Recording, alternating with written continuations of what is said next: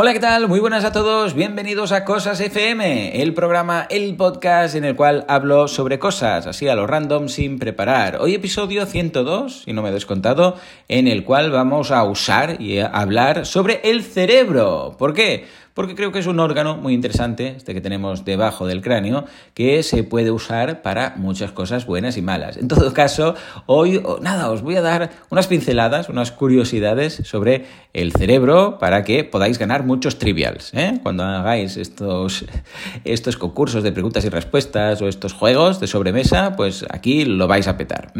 Para empezar, ojo, ¿sabéis cuántas neuronas tiene el cerebro? cien mil millones. Señores, cien mil millones de neuronas. Vaya locura. Además, también tiene el mismo número de lo que se llaman las células gliales, que son las que se encargan de mantener el equilibrio entre las neuronas y las, las aguantan, las sostienen y las nutren, que es muy importante. ¿Mm? Ya veréis, ya luego cuando hablemos de la nutrición del cerebro. Por otro lado, resulta que el cerebro crece hasta los diez años, luego ya no crece más. Madura. Va cambiando, evidentemente, pero a los diez años ya ha llegado a su máximo volumen. O sea, ahí está. Son diez años de cerebro y ya no crece más. Con lo que, interesante saber que por mucho que crezcamos y tengamos pues veinte, treinta, cuarenta, cincuenta años, el cerebro se queda ahí. Otro tema, que esto seguramente lo sabréis muchos, es que el cerebro no siente dolor. No tiene ningún tipo de respuesta al dolor. O sea, si lo tocan... Bueno, evidentemente, si te tienen que operar... Te tienen que poner anestesia, pero por el cráneo, no por el cerebro. Pero el cerebro, si, si te lo tocaras con un dedo, pero en principio mejor no, ¿vale?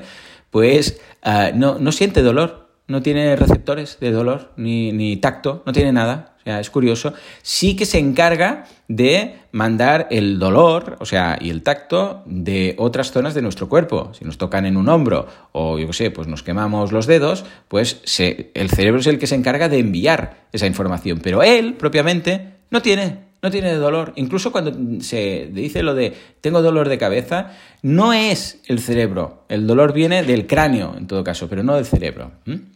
Otra curiosidad que creo que ya comenté otro día en otras cosas es que envía las señales, estas neuronas, ¿sabéis? La vida es así, el cuerpo humano, que había unos que eran azules que iban con un pergamino, todo así, todo rápido, fium, fium, de lado a lado, transmitiendo información, pues van a trescientos, trescientos sesenta kilómetros por hora. O sea, trescientos sesenta kilómetros por hora. Es rápido, pero no tan tan rápido como podríamos pensar, porque de hecho hay algunos mamíferos de los grandes que entre que, yo qué sé, pues los grandes dinosaurios, ¿vale? Pues entre que les eh, ocurría algo, yo qué sé, pues que alguien les disparaba, bueno, disparar poco les van a disparar a los dinosaurios porque no había pistolas, pero vamos a suponer que otro mamífero o un, yo qué sé, un otro raptor les mordía hasta que les llegaba La, el señal al cerebro que les estaban mordiendo, pasaban unos segundos. Es curioso. ¿Mm? Más cosas sobre el cerebro. Un setenta por ciento del cerebro es agua. Ojo, un setenta por ciento. O sea, si lo deshidratamos, se queda en nada. Madre mía. Algo también muy curioso sobre el cerebro, y esto tiene que ver con el mindfulness y tal, es que solo tiene un procesador. O sea, no puede hacer dos cosas a la vez. Aunque a nosotros nos puede parecer que sí, y dices, sí, pues yo estoy escuchando y hablando, o estoy haciendo esto mientras escucho un podcast, estoy dibujando, ¿no? Eh, sí, pero no. Parece que estemos haciendo dos o más cosas a la vez, pero en realidad lo que hacemos es que vamos cambiando de tarea muy rápido. O sea, escuchamos un poco, escribimos un poco, escuchamos, vamos a suponer que estamos dibujando o estamos escribiendo y que estamos escuchando algo. Bien, pues escuchas, o sea, el cerebro dice un ratito de escucha, un ratito, pero nada, milisegundos, ¿eh? Un ratito de escucha, un ratito de escribir, un ratito... Y por eso a veces, si estamos haciendo ambas cosas, hay momentos en los que si nos concentramos demasiado en la escritura, te has perdido lo que han dicho los del podcast y tienes que tirar para atrás. O al revés. Estás escuchando tanto que paras un momento de escribir o de dibujar o de lo que sea. O sea que esto no es como un ordenador con dos procesadores que va ejecutando cada uno, sino que tenemos solo uno. Y hablando de procesador, resulta que al cerebro, es muy curioso porque el cerebro, no sé si sabéis, que se nutre por glucosa. O sea, la glucosa es la comida del cerebro. Solo glucosa. Ya está, nada más. Para que os hagáis una idea, unos cinco, entre cinco y seis miligramos de glucosa por cada cien gramos de cerebro. Esto, claro, dependerá de... Ojo, por minuto, ¿eh? Poca broma. O sea, necesitamos mucha glucosa para el cerebro. Porque si no, y esto es lo que os quería comentar, se canibaliza a él mismo. O sea, hay células cerebrales que llegan a comerse parte de sí mismas si no hay suficiente glucosa. O O sea que es muy importante, por favor, la glucosa. Al cerebro no le gustan las dietas. ¿Mm? Uh, y para calcular precisamente cuánto necesitáis, uh, para que os hagáis una idea, más o menos nuestro cerebro pesa aproximadamente kilo y medio. ¿Mm? Depende un poco de cada uno. Para hacernos una idea, el cerebro de Albert Einstein era un poco más, era un poco más ligero que la mayoría. O sea, pesaba unos mil doscientos gramos. O sea que calculad mil doscientos gramos, a ver cuánta glucosa necesitáis, ¿vale? Es muy importante, ¿eh? Glucosa, por favor, glucosa. Y también algo muy curioso es que el cerebro hace copias de seguridad. Bueno, más o menos, para entendernos, ¿no? Pero los recuerdos los, los almacena, y esto, si queréis, un día podemos hablar de memoria y de recuerdos y tal, ¿no? Pero lo guarda en dos sitios. Tiene una copia de seguridad. Uno que es la, la corteza, lo que sería, bueno, no me quiero poner técnico, pero es lo que se llama la corteza prefrontal, ¿vale? Perdón, prefrontal. Y la otra, porque ahí queda el recuerdo, y la otra en lo que sería el subículo, que es la parte más baja. O sea, está, bueno, en el hipocampo, quedaros con el hipocampo, ¿vale? Entonces tenemos una copia en la corteza prefrontal y otra en el hipocampo. Entonces, cuando pasa el tiempo, lo que tenemos en el hipocampo, en el subículo este que digo, se borra. Es lo que se llama la, la memoria a corto plazo, para entendernos.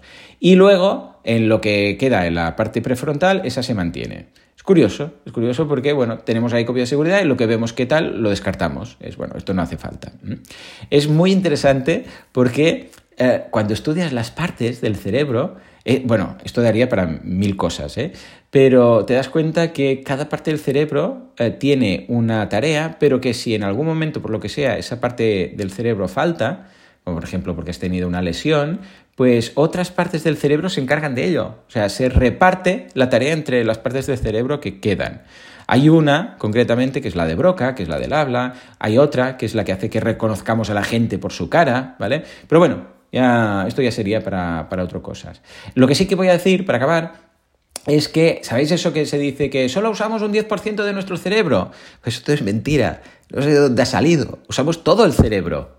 Todo. No, no, no acabo de saber. Se dice por ahí que en realidad igual es un equívoco porque de cada neurona, que es lo que podríamos decir que tiene la capacidad de pensar, estas neuronitas, ¿no?, que tenemos por ahí, hay nueve células de las que os decía, estas células gliales, que son de apoyo, que son los que la nutren, las que la sostienen, etcétera. Entonces, de ahí quizás viene este mito, ¿vale? Pero en realidad, no, el cerebro funciona todo. Lo del diez por ciento no, no es verdad.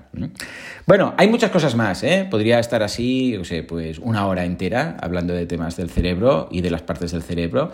Y hay estudios muy interesantes de qué pasa si se divide el cerebro en dos partes, que esto es una operación que se hace en muchos casos en gente que tiene epilepsia. Luego, ¿qué pasa si se daña una parte? ¿Dónde están almacenados uh, los recuerdos? Que a veces pues ni eso sabemos, cómo funciona la memoria. Si queréis más cositas sobre el cerebro, me lo decís, porque da mucho de sí. ¡Ay, mira! Justo acabo que llaman a la puerta. Debe ser mi mujer. Bueno, pues señores, eh, como siempre, ah, si queréis, eh, hoy lo que os dejo en las notas del programa, digo, en las preguntas, es que me, es una encuesta para que me digáis si queréis que os hable más sobre el cerebro, ¿vale? Sí o no. Es una pregunta de sí o no. Os la dejo en las notas del programa. Como siempre, muchas gracias por aguantarme. Bueno, perdón, en Spotify, no en las notas del programa, Spotify. Como siempre, muchas gracias por aguantarme. Nos escuchamos en el próximo Cosas. Hasta entonces, muy buenos días.